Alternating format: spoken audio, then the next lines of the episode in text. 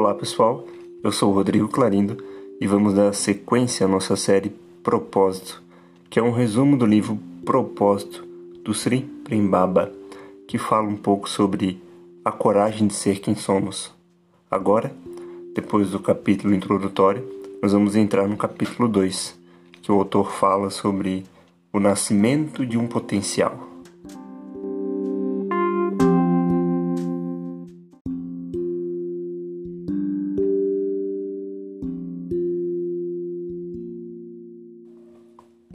O Sipembaba traz nesse capítulo que todos nós temos uma alma.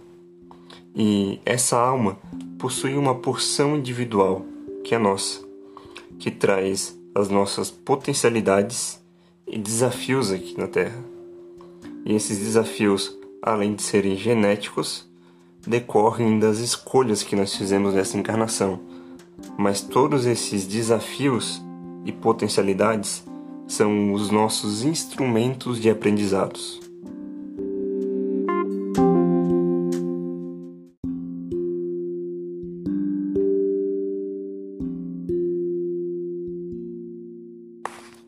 Esta porção individual da nossa alma nos acompanha em todas as encarnações, e ela só deixa de existir quando a nossa consciência individual se expande e se funde com a consciência cósmica porque, em última instância, o propósito de toda alma é a expansão da consciência, e a consciência se expande através do amor. Afinal, o amor é o fruto do ser humano, e ele pode ser manifestado de inúmeras maneiras.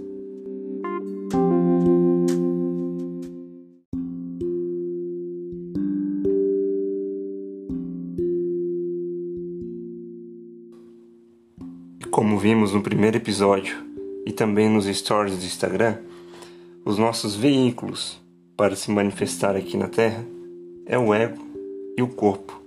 É por meio deles que nós vamos manifestar o amor. O ego é como uma semente que é plantada aqui na Terra para gerar frutos. Esses nossos veículos, assim podemos dizer, traz consigo o nosso potencial divino para se expressar e restabelecer o estado de unidade, aprendendo.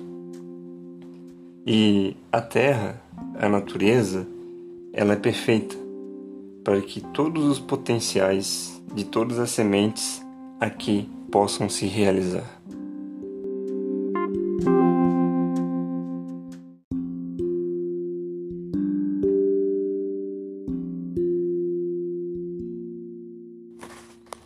O autor, para explicar melhor sobre o restabelecer o estado de unidade, a conexão com o todo, ele trouxe um exemplo dentro da yoga.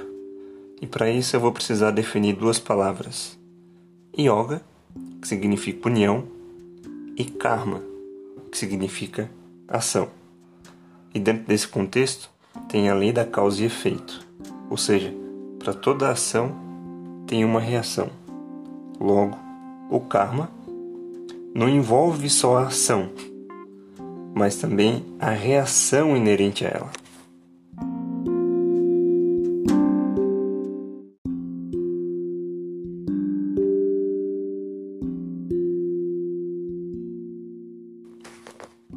E dentro da yoga tem a prática do Karma Yoga.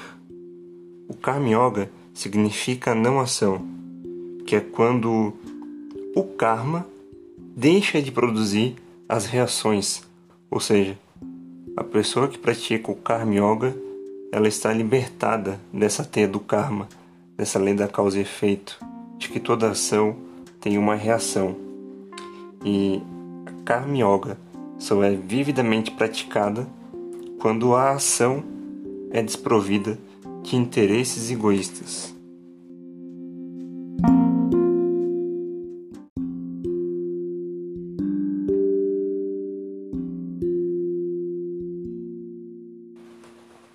E esta libertação e essa ação desprovida de interesses egoístas só é possível quando nossas ações estão alinhadas com o propósito que viemos realizar aqui.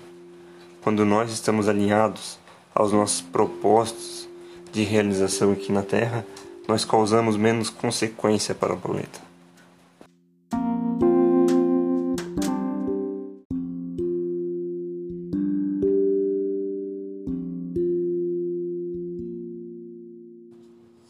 E assim, o autor encerra a primeira parte do capítulo 2, mostrando para nós que temos potencialidades, que temos desafios a serem expressados e superados aqui na Terra e que a Terra é perfeita para que possamos nos expressar e que nós podemos viver aqui sem sofrer muito com as reações das nossas ações.